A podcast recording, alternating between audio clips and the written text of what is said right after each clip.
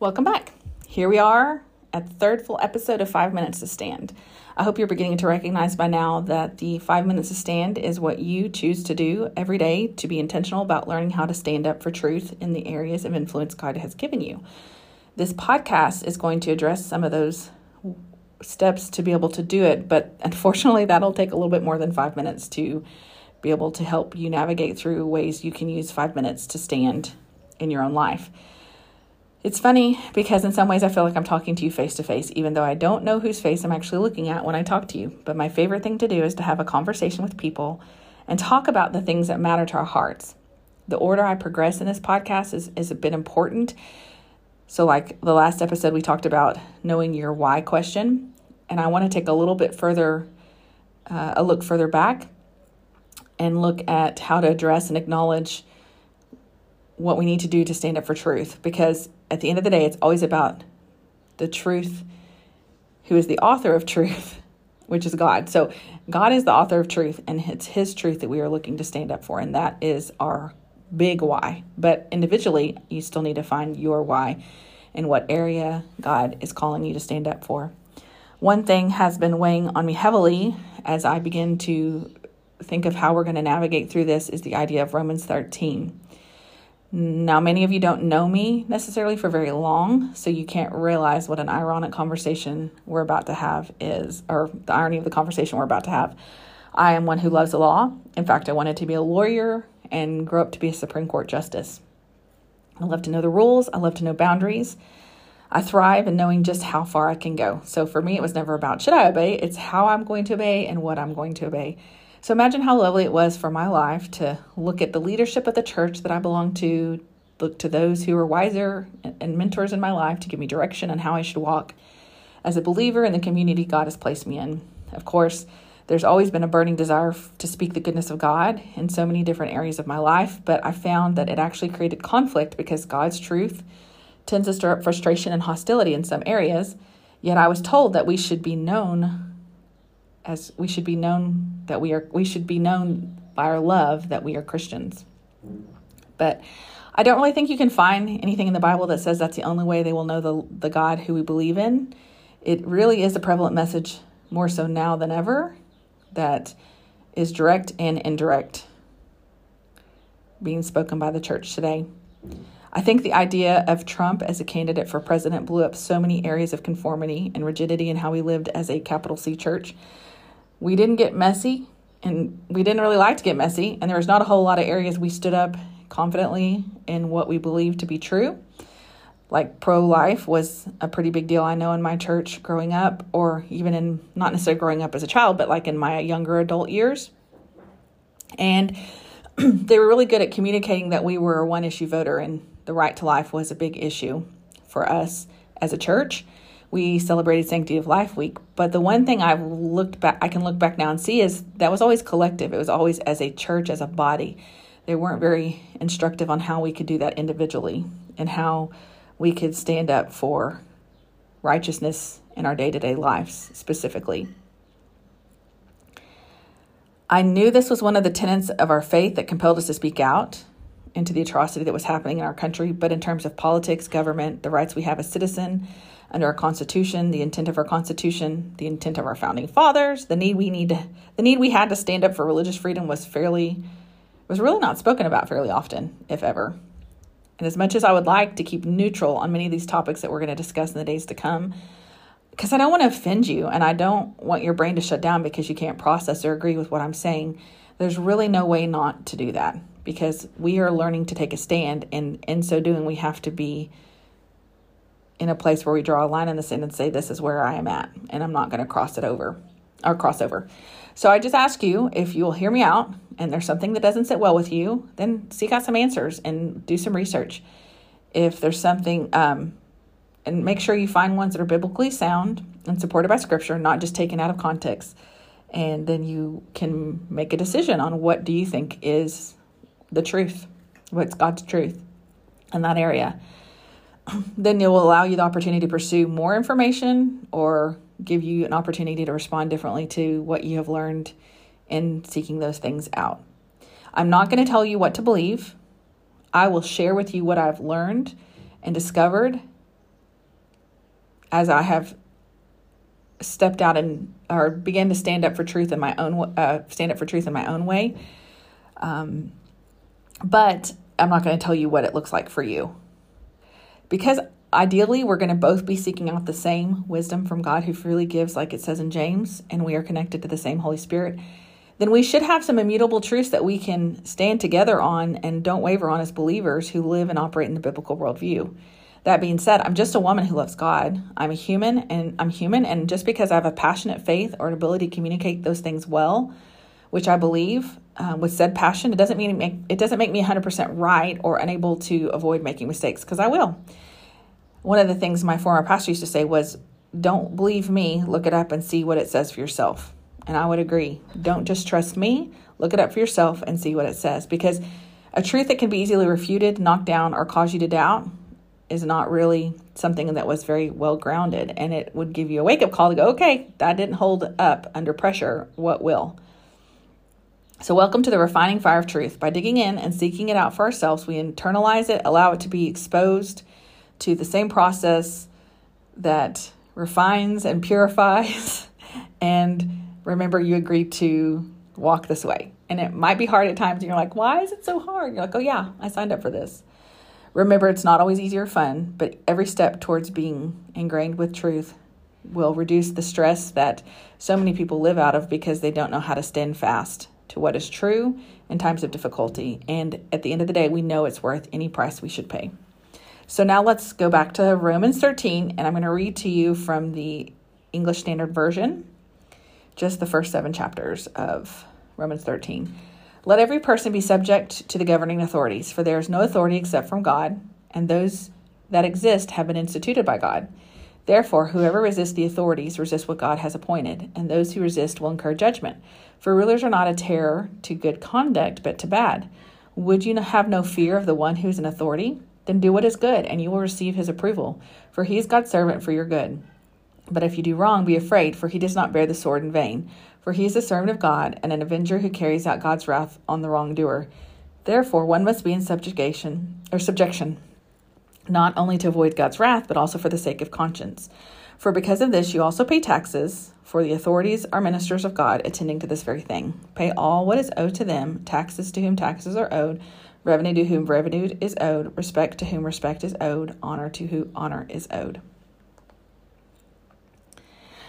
I have heard this more often in the last few years than I've heard it in my entire life. It seems pretty basic and straightforward. God has given us those in authority. We don't work well against them, because then we'll deal with the consequences of our rebellion. In fact, God is pretty direct in terms of rebellion. It's wickedness and likened to witchcraft. I don't want to do anything associated with witchcraft.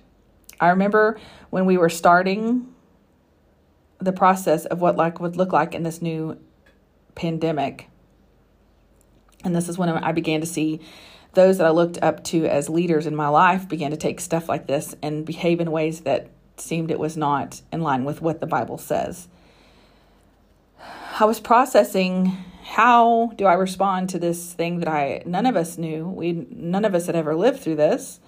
It was really frightening to see what was coming from the body. It seemed counterintuitive to any logic I'd ever heard before. But it was the most precarious, it seemed to be the most precarious position for people to put themselves in, because it felt like they were backing themselves in a corner with no way to change position. I say it was precarious because they were really it was curious to me to see this going on, because it seemed like they were using logical fallacy to maintain their position of authority rather than information and facts, and that never goes well. So what particular example am I talking about specifically? Masks. Masks began to be a great visual of what I later began to see of something more telling. Most people who are so adamant in the beginning about wearing masks were grasping at straws, to be honest. They were thrust into a new level of unknown, and they needed something to be able to provide safety, security, and comfort in their time of great angst. Now, mind you, we were all in great angst. We didn't know what was going on because nothing like this had ever happened in our lifetime. I was actually out of the country that I was living in for a retreat that I was invited to go on. So we weren't living in the States. In the country I was living in, I had to leave to go to this retreat. And the day I left to go on this retreat, the country I lived in closed its borders to everybody.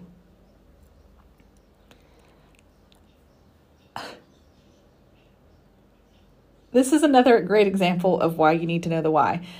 So when we go on this retreat, we prayed about it. My husband said, yeah, I feel like you need to go. And I felt like I should go. And then the country closes. And I'm like, okay, you told me to go. I responded to what I thought you said to do. So show me how I'm going to get out of this. So thankfully it all worked out. But that's a good reason to know the why. I got to see God's provision in amazing ways. But back to masks. Things shut down in ways that I never would have thought would happen in my lifetime. We were stuck at home and had a lot of time to engage in social media. It didn't take long before people started equating wearing masks with loving your neighbor as Jesus would.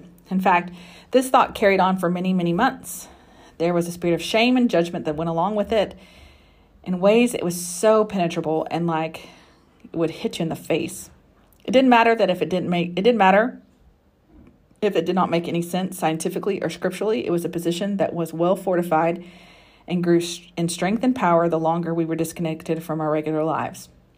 This podcast is all about what it looks like to stand in our everyday circumstances. So while I was watching and things unfold, I just knew trying to tell people what was true was not going to work. So because I'm not a doctor, I don't claim to be, but I do know what I have learned from living the normal day-to-day life, and I know how to look things up and begin to research to find some kind of understanding, parameter or structure to begin to build a understanding of complex issues.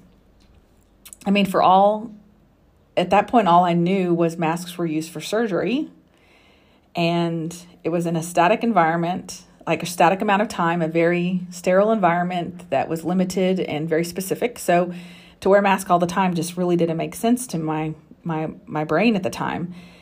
But then the thing that was really the changing point was we had this guy who was a fearless medical guru. Apparently everyone was supposed to trust him, and he said, don't wear them. It's not going to do any good. But yet a few weeks later he said, oh, never mind. We're going to wear them all the time. You have to wear them. If we want to stop this, you have to wear them. And it went so extreme that there were leaders that required their citizens to wear them in the homes with their family members, and I believe that it just went a little off the wall crazy to the extreme that some people took. So in a matter of weeks, we went from they don't work to now they do. No evidence presented, no information given, just the words of a man whom we knew very little about. So I don't know about you, but I've learned that if you just don't trust one person on such a pivotal decision that affects so much of our lives. I've been taught, thanks to my parents and other influences in my life, that you look and learn before you just blindly trust. But what I found, it wasn't about the information. It was about how it made people feel. In all fairness, I do have to present a little bit more background information. So you know how that trip I took on that retreat, or the retreat I went on was in another country. I was really nervous because it wasn't so much about being sick, but I didn't know what would happen if I became sick and how would they label me and what would they require. So mind you, I'm traveling internationally, didn't get a mask, didn't feel the need for one, no protection in a time when everybody was so fearful of everything going on. There was a moment where I thought, well, if I had it, I possibly could wear it because then at least it might help me not have to deal with some of the consequences. Because I wasn't afraid of getting sick. I was afraid of the consequences of how they would treat me if I got sick and all the conversations that would ensue. That was honestly it. And I mean, I just want you to know, this wasn't just that moment. Since that moment, unless it has been required to receive services, we have lived as if we have had no issue. We've lived freely. We've lived confident. And it's been a trying season for all of us, but I'm not just saying this was at the time. This is how we've continued to live our lives, even after all the travel we have done. We've still continued to live fairly regular lives. And there's a whole lot more to that story because there was a point on the airplane ride back that I really didn't know if I had the faith to think any more thoughts or breathe my next breath. Like I really felt like I was about to break, and it was when I realized. And it was a point where I had to really dig deep to know that God is who he says he is, because he had to redeem the situation that it was. And I'd be happy to share more about that experience with you at another time. Just it's not necessarily appropriate for this part of the podcast for sure. But I've really never seen my faith so tested, and it had nothing to do with the mask or the virus. So mind you, I traveled during the greatest part of being afraid, and I don't even think I know of any time where I've been exposed to the virus. And so there's been a lot of opportunity for me to really practice what I preach and not just say, don't be afraid. I've lived not afraid. So back to the mask thing. Think about it. Why did people cling so quickly to the idea of wearing masks? It was a visual reminder that they were doing something to keep themselves safe. Nowhere in the history of the world has doing an activity that made you feel good while providing no benefit actually become beneficial. My point is, just because you wear a mask doesn't mean you are safe. In fact, we know that you're actually putting yourself in a place of compromise, medical compromise, because of the greater risk of contamination, rebreathing your recycled breath. And of course, the virus isn't even spread through our breath. So don't take my word for it. I'm okay if I'm wrong. That's the beauty of truth. When you seek it, you don't care how wrong you are. You just want to be in the place of speaking it. So research turns out that there was no medical benefit whatsoever to wearing a mask, but the damage was definitely done during the season. I've been called names personally, had my intelligence questioned, lost relationships, you name it. This all happened over the idea of wearing something because it made you feel safe. Now, interestingly, I really want to bring this back to where this whole series, what this whole series is going to be about. When you question or challenge someone's understanding of truth, their first response will typically be to react in fear and anger because it challenges the place of security for them. I'd also say that this is an idol in our lives. When your idol is tested and you're challenged to put your faith back in God where it belongs, you're going to probably push back a little. Hey, because I don't want to ever worship an idol. How could I be worshiping an idol? And when someone exposes in my life, I'm going to be like, whoa, had no idea. That's weird, but I guess you're right. If you understand this one thing, you behave totally different to people who you're talking to about truth. And when you're standing for truth, you're not trying to stand because you want people to know you know the truth. You really care that they know the truth. It's not easy for me to tell you something you believed in your whole life or been told by trusted sources in your opinion that is not real. Like, that's not easy to do, and it's hard. I believe that it's hard. But the goal is not for them to go away thinking, wow, you're so right. The goal is for them to understand what's true. So it's not our job to convince people. It's our job to present truth to them so that they can receive it. And then they have to ultimately choose what they'll do. Will they receive it or they reject it? Those are the only two options. So now that we actually have data to support what we originally believed about masks, we know that it does no good to do something that actually could make, and it actually could make us more sick. I'm not even going to talk about the damage it did to our children because we know that it is also a significant devastating factor that we can't really measure at this point. We are human. We long to know that we're going to be taken care of. It is in our innate sense of purpose and being that we are secure and knowing we're taken care of, being taken care of. This is the most challenging thing for those who choose to stand against God or choose to find purpose outside of God's kingdom. You're left insecure and vulnerable. Now, I don't think every person who wore a mask was saying, yes, I'm wearing a mask because I live insecure. I'm an insecure person. I'm afraid God is not going to be who he says he is. But I would challenge them to dig deeper to figure out what it was why they wore something that did not provide benefit, or listen to someone who told them it did when it clearly did not. There's a place where there was confusion and we didn't know better, but once you know better, then you're accountable for doing better. Unfortunately, if we're looking to others to provide us information and truth, then we're not as apt to be diligent about what version of truth we choose to believe. You may think, oh my gosh, I really don't want to hear about this whole virus thing and all the stuff that went on. I'm so over that. But for me, it was a key season of learning how to stand up for what is true and not be moved by peer pressure or shaming by people who claim to know God. It was not even a few months ago that people were still standing in positions that were verifiably false and inaccurate. Yet because of their fear and insecurity and of knowing who God says he is, I'm not sure if they'll ever change their position, if they've ever even changed their position. In fact, I don't know of any person who said, I probably was wrong about masks and other things, and I realize now this is really what's true, or here's what I discovered to be true. Or even in the area of race or our country's founding or Romans 13, I only hear people taking really hard stands and then they just slowly fade away. And there's no evidence of any change in their life, yet now they're being treated as if they've never believed the lie that they believed in the first place.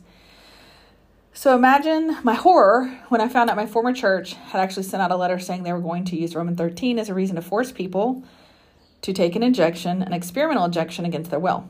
It was stated that they need to submit to authorities or be singled out by certain activities that they would have to do to distinguish that they were not willing to submit to authorities. Now, here's not the time or place for me to go into how many ways that's wrong. but it helped me to see how badly people will follow along to get along if they chose not to understand what Scripture says. Romans 13 says you're submitting to your authorities that God put in place. But when did the Bible say that you're to submit to authorities at all cost? You're submitting to authorities no matter what they say? I don't think that's what it said. I don't think that Shadrach, Meshach, and Abednego were being dishonoring to God by not bowing to the idol that they were that they were told they had to bow down, and they stood up to a godless authority, because sometimes it requires us to do things that are not the godless authorities that are the godless leaders that are in authority requires to do things that go against God. Another area this was very clear shown to me recent was in the stance of trying to make abortion illegal in my hometown. I had this precious believer who was in charge of a large institution stop by one day when I was trying to gather signatures for our city council to force them to present the idea that we should make abortion illegal in our hometown.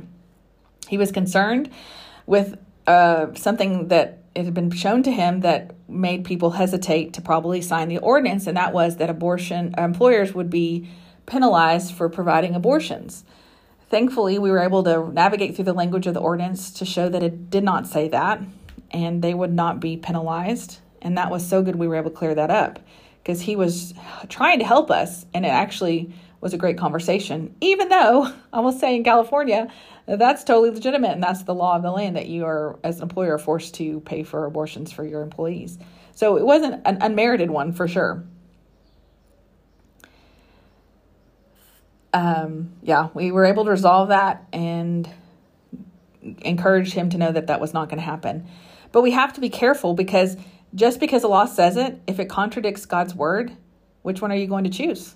And you need to decide this now, because are you going to play it safe and do the easy path and just do what it says legally? Or are you going to stand up and say, no, this is not what our country was founded on. This is not what God says right. God says it's right. I will not submit to this authority. Another big example of how this came to play in the last few years is when the virus was in its most unknown form, everything was asked to shut down. Things were labeled non-essential and essential. The church was labeled non-essential. It was asked to close its doors because the government said so. In the beginning, we didn't know information. We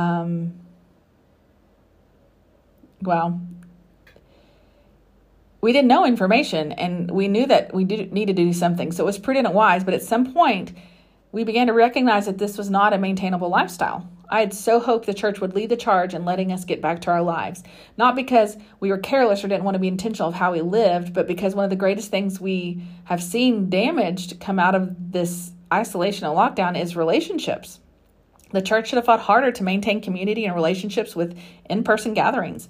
We will not know the damage so many people have experienced because of the stunt and the regressive nature of what has happened in their interpersonal relationships. We know that mental issues are on the rise, medication, drugs are on the rise, drug use is on the rise, suicide is on the rise. There's so many devastating effects of having been isolated for as long as we were. So my bigger point is not the details or the nuances, because I'm sure you can possibly find some things you don't agree with me on, but the heart of it. What was at the heart of the body of Christ during this pivotal place in our world? Did we step up and provide the things we were called to do, or did we just behave like the rest of the non-essential businesses and lay low? Now you might be saying, well, that was the best. If the government was, it was the best, that's the best decision. But really, if you think about it, if the government was doing what was best for everyone in that situation, then why were places that served alcohol, places that that provided gambling, and the worst, places that provided abortions, were allowed to be open? The double standard and hypocrisy is enough for me to just not even know how to engage in a conversation if you can think that those things are essential and the church was considered not. We screwed up. The reason we were talking about it now is because we know better, so let's do better. Let's not ever let the place of worship be a non-essential ever again. I'm so grateful for those who did lead the way and start reestablishing the important act of worshiping God together and to serve the community. And by the way, all the fines that were threatened on those who opened up and all the legal action all went into favor of the church. We did not stand up with the biblical worldview in that case. We surrendered to the fear of repercussions or the fear of being sick. We surrendered to the fear of man as a whole. I won't even go into the whole idea of the sickness, the virus. There are so many things that have been conflated and misrepresented that the fear we experienced was something out of a work of fiction. I don't know if we could have ever written something so horrible that happened to so many people just because those who were in charge were allowed to have the ability to do things they weren't supposed to be able to do because we let them. So we read about Romans 13, and I've touched just a little bit about it. But ultimately, if you're facing a decision between obeying God and submitting to authority that God has put in its place, then there should be no option. You should obey God. God has placed an instruction for us but to obey them, but that doesn't mean we throw out his word and his law to obey godless men and women who are in charge. They don't get a special favor or blessing to allow them to circumvent what he says is okay. Now, I do have to bring up the fact that our country is very unique in all the world. It is one, if not the only nation, founded on several pillars that have made it successful for as long as it has been. One of those pillars is our faith. I mentioned before on the other podcast that 30% or more of our founding documents use the Bible as its source. I'm sorry, let me rephrase that. The Bible is used in over 30% of our founding documents. And there's more even mixed in with it that aren't referenced because it was just understood that we're talking about the Bible. There may be a handful or less of founding fathers that weren't believers. I know that may be shocking to some of you based on the history we've been taught, but our history has been in the shambles, or at least the teaching of it, for some time now. In fact, this idea of separating church and state did not start until the middle of the last century. I don't need to go deep into that, but the idea of our faith is not welcome in government and politics is a lie. People have bought hook, line, and sinker because they did not know or did not take time to know their history. I am one of those guilty as charged. That was where I was. Some great people to start looking up information on this kind of idea of church and or the biblical worldview that our country was founded on is Wall Builders with Dave Barton or Tim Barton. They have great books, podcasts, things that really make it easy for you to begin understanding the purpose and nature of our history, of our founding, of our nation, and why we have gone so far away. They have so many great original sources that definitely refute this idea that we can't have the Ten Commandments on government property. We can't use biblical morality to establish law and order. In fact, I have been shocked by how many so-called Christians are offended by the fact that we live out our faith in all areas of our life. I've been in conversation with an employee specifically at a local Christian university, and she is more intent on making sure that we don't allow our faith to be influential in any part of the public sphere. That, again, is something that postmodernism and several other competing ideologies have presented, and we Christians have synchronized right in there. We were like, well, that makes sense. You know, this isn't what the Bible says, but that tool can be helpful. Let's just combine the two. No, we don't combine the two. We stand on the Word of God, and those tools that do not match up with the Word of God, we throw away and say, no, I'm not going to do it. The church has been so slow to the game and decided that this is the way we're going to operate, that we don't need to speak. We just need to be known by our love. But that is a lie, and to separate our faith from any part of our lives is a very essential essence of not living out our faith. I mean, I'm not going to talk to my kids and people outside differently. My family and I speak the same truth in all circumstances. Now, I might change the way I say it, just like I might speak differently to kids as adults, but the message is the same, and I don't change what is true and real in my life because that's not how we live as believers. Our faith is part of who we are, so there is no public and private place. It's all our lives. So hope that I'm giving you a little glimpse of some basis for why you should start speaking out against the thing the government is requiring us to do that's not biblical. It's okay for us to have a nation founded on biblical principles. It's okay for us to fight to restore that because the church of the last 100 years or so has been very good about laying it down and giving it away. And again, if you think that's because we've stepped out of the public sphere as Christians, then we're now in a new level of non-religion or non-religious society. You're kidding yourselves. The other ideologies and worldviews have been happy to take over the void we have left, and they are speaking in it in a loud way that has almost silenced the church. We can't just passively hope we'll get a spot back in the public sphere. We've got to take it back with authority and assertion. So we've got more work to do in order to stand up and speak that out. I mean, some of you are like, I could never. You're thinking this is so terrifying to even think about. But let me give you hope. I'm not asking you to do that today. I'm asking you to take 5 minutes and find out how you can do that today. And before you know it, you'll have had a lot of 5 minutes under your belt, and you will have the confidence to do the things that God is calling you to. And I am confident of that. I was asking the Lord to give me an idea of some direction and some things to share today. And one of the things that came out was a verse in 2 Chronicles 16:9. For the eyes of the Lord run to and fro throughout the whole earth to give strong support to those whose heart is blameless towards him. I love the idea that God is looking for us to step up and do what he, to show our hearts are for him. He's anticipating that that's what we will do. He's not looking for those who's disappointed him. He's looking for those who will show our hearts are turned towards him. And what's funny is this, I've been reading through the Bible chronologically, and as I've been preparing for this podcast, this is the story. This passage came up literally right when I was preparing for this podcast, and it's just, fun because that was not something I was thinking of. But it's about King Asa and how he was such a good king and he did so many good things until he decided to trust man and the leadership in another group than God. And because of that, the last part of this verse says, you have done foolishly in this, from now on you will have wars. And so I do want to have a little sobering effect on you to know that you can do great. But then this one decision, it could have greater consequences than you even know. And so be sober to know that we are required to step up and speak God's truth. We don't want those around us to experience wars because of our inability to trust God. I've kind of always thought this message would be encouraging, but like I said, it is sobering. It reminds us that God is searching and looking for those whose hearts are towards him. And if you submit to ungodly governmental leaders or people in positions of authority, your heart is not towards him. The evidence shows that your heart is towards men who will give you favor or special treatment in that moment. But in the end, you'll have to deal with God and how you denied him in those moments. But even still, how does it look in your real life? How do you spend 5 minutes today or the next focus on being intentional about standing up for truth? To be honest, it just takes that initial step. If you begin looking for how to stand, it's amazing how the opportunities will come up. I think one of the easiest ways to test this out is honestly on social media. You don't have a lot of face-to-face interaction with people in the moment. You can try and say something that you feel is a kind way to speak truth and get pretty quick feedback. They're going to let you know, not kind, don't agree with you. Because it's not like you're going to do this at lunch. Like sometimes your lunches or your interactions with people and face-to-face will go there, but it's like a great threshing floor, I think.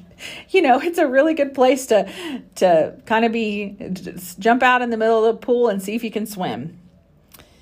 But here's where social media is going to be your friend. And if you're looking for it to be that, then it'll provide you lots of opportunities. I will also recommend too, there's some great, I've found some great authors that provide book groups that they allow people to interact on about different things about what the author's written on or other things. And I can, if you find a good author that you like, then you look and see if they have a book group. Alisa Childers, Natasha Crane are some off the top of my head that have had some really good interactive groups. There's an Apologetics for Parents. And those are great spaces too, because you can say, this is what I'm thinking. What are your thoughts? And then you have other people who are for you and want to encourage you to stand for yourself, and they'll give you good feedback as well. And it's a little bit safe. It's not quite as threatening to go up to someone who is the virtually opposite of who you are and what you stand for, and to go up against them. That might be a little intimidating, but to go against someone who understands where you're coming from, it's good to have those groups. And I have a book club that I've tried to start that allows for that space. It hasn't been quite as successful in doing that as I'd hoped for, but we're still working on it and learning how to do that better for sure. So there's lots of options for you to be able to put yourself in a place where you can learn to practice it that's not so scary as someone that you don't see or you haven't known or seen since like high school or something like that. But think about posts where people post where they come up and share something that you're like, it just doesn't sit well with you, and you need to figure out what it is and see if there's a way you can address it. Not all offensive things are going to be dealt with as you pass by them. I mean, like when people cuss and use vulgar language or insulting things, that's not something I'm going to address because that's a hard issue. That's not something I'm not going to engage on that level, but topics and current events and things like that is a good safe place to go. Not all offensive events are going to be dealt with, but you may have to go back and start refollowing people that you've unfollowed because you didn't like the things they were sharing or saying. So I did do a little moratorium where I went back and refollowed everybody on my friend list so that I can reengage and give them a chance to see if they've grown or changed, because really I don't unfollow or unfriend people unless you're vulgar, rude, and just cruel. That's really my thing. And so I will say it doesn't matter which side or what you believe. There are people that do that no matter if they agree with me or not, or I agree with them or not. And so I try to be around people that inspire me and help me to look to God more. And so I refollowed all these people, and it's been fun because I've been exposed to some things that I probably wasn't exposed to in the past. So let's see here. So if you're scrolling through social media and you see someone say, "We need more gun laws. That's the best way to solve our problems. Read this awesome article that says what I think should happen." If you find yourself not agreeing with that statement or position, then you say, "Hey, Lord, is there something I need to respond to here?" And if he says yes, then think about what is the person saying, not what words are they using or article, but what is the heart behind their message? Are they afraid? Are they scared? Are they confident? Like, think about what are these things? Have they recently gone through an experience that kind of motivates them to see things in a different perspective or this perspective? Like, if it helps if you know why they're saying these things. Then you can address their fears or the underlying emotions addressed with it without attacking them. Because remember, we're trying to present the truth, which is God, the author of truth. So are they saying, "I'm afraid. I don't know how to stop the madness and innocent lives being taken by guns, so I want to bring something back that makes me feel safer, even though it doesn't do any good." Then you can address their fears and not attack them for misunderstanding how laws work. "If I'm stepping on toes, I'm sorry. This is just a real life example of how to respond. Side note, if you don't agree with what I'm saying, look it up. See what you can find to see if, yes, Tammy is crazy and she doesn't know what she's talking about, or I never really thought about that before. I'll look more into it." But in identifying what the person is actually saying gives you a little bit more freedom to speak indirectly and address the thing that the direct response might shut them down. I find questions very helpful. In this scenario, I'd say, "What do you think providing additional laws to limit the use of guns would change about the current issues we were having?" Based on the response, I would be like, "Wow, I totally missed the mark on that one, and they are totally offended." And if that happens, I'd be like, "Oh my gosh, I'm so sorry. I didn't mean to come across or communicate what you seem to hear me say. Let me try that again." And then restate the position. Again, it's just easy to practice and test out to see if you can communicate what you think is true. Now you may think guns and all that stuff is political and you don't want to go there, so find something that's a little easier and still gives you that check in your spirit that you can process and test the waters to see how you can navigate by providing truth and hope to that person in that circumstance. You may not know the information to even engage in a conversation, but that's still a win because it encourages you to start researching and looking up why you don't believe that that's a tenable position to have and understand how to start communicating that. So if you were choosing to do this I guess the reason is we're trying to choose to do this and create spaces to be able to offer up the truth that we know that brings hope and healing. It's going to make us feel uncomfortable because we're going to start speaking in a place that maybe we haven't spoken before. But I'll guarantee that no one's going to be like, "Tammy, I have been sharing consistently how I think this. And I've noticed for the last year, you have never responded and given me your input. Could you please tell me what your opinion is or what you think God says about this particular subject?" If you're laughing with me, then you heard what I was exactly trying to say. No one's going to ask you to share your opinion. There might be some, but that's not the norm. And especially in this season of our life, it's not the norm. People are not going to ask you what you think, especially because there is as a worldview, an ideology that says if you have to ask the question of what you think, then you are not the arrived ones. You don't know what's going on, then you are supposed to be shamed and excluded from those of us who do know all the things. So there's a tension that you're going to be walking in. So like this leads me to letting you know that not everyone likes questions asked of them, and it may challenge them to see that they don't really know what's going on. So remember, if your beliefs are challenged, you're going to respond differently, and it's going to maybe cause you to be more fearful and angry than it is to be like, "Wow, thanks for sharing that truth with me." If you're noticing that they don't have an answer, it's okay. Encourage them to look it up, or encouraging them to read some things that maybe you have found to be helpful. You know, you just navigate through these things organically. It's not like a form. There's no set form way of doing this. I hope this has helped you to know how you can be more intentional in taking a stand. If you're looking for opportunities to engage with people about what God's Word says, specifically in relevant topics of our day, you're going to find people wanting to seek out more of who God is. I think most people don't seek the Lord these days because they don't know that He has answers to these difficult questions. So many other religions and ideologies are offering answers and explanations for what is going on in the chaos of our world. What are you going to do to start finding ways for you to be able to offer up what His Word says? I'll close with this. Let me caution you not to get caught up in the details of the people or the groups of which I'm speaking, because they really are inconsequential and not even really the reason why I'm telling the story. I'm really trying to give you real examples of ways I navigate through difficult and challenging circumstances, because I'm not speaking as one who doesn't know the very thing I'm asking you to do. In fact, even this last week, I was done trying to pioneer and be the person God has called me to be, because it was just so hard and it felt like more than I could handle. But as always, God is so faithful to remind me that He has never asked me to do it on my own strength. He asked me to do the things He's called me to by the strength He gives me. So if you're feeling that way at all, lay it back down at His feet and know that His burden is easy and His yoke is light, and we don't have to do it in our own strength. We just have to interact with Him so He can provide what we need in these conversations we are going to begin seeking out. I'm so proud of you for being willing to even sit here and engage in this podcast, because that means you're trying to do something hard. This is not something that we've seen modeled in the past, but what an exciting day to be living in. We are getting to do new things and pursue goals with people, pursue goals with His heart and with people in ways that we have, we don't know how it's going to turn out. And that can be a little terrifying at times. It's terrifying and exciting all at the same time, but remember, you're not doing this alone, and there are many willing to stand with you. You just may not see them yet.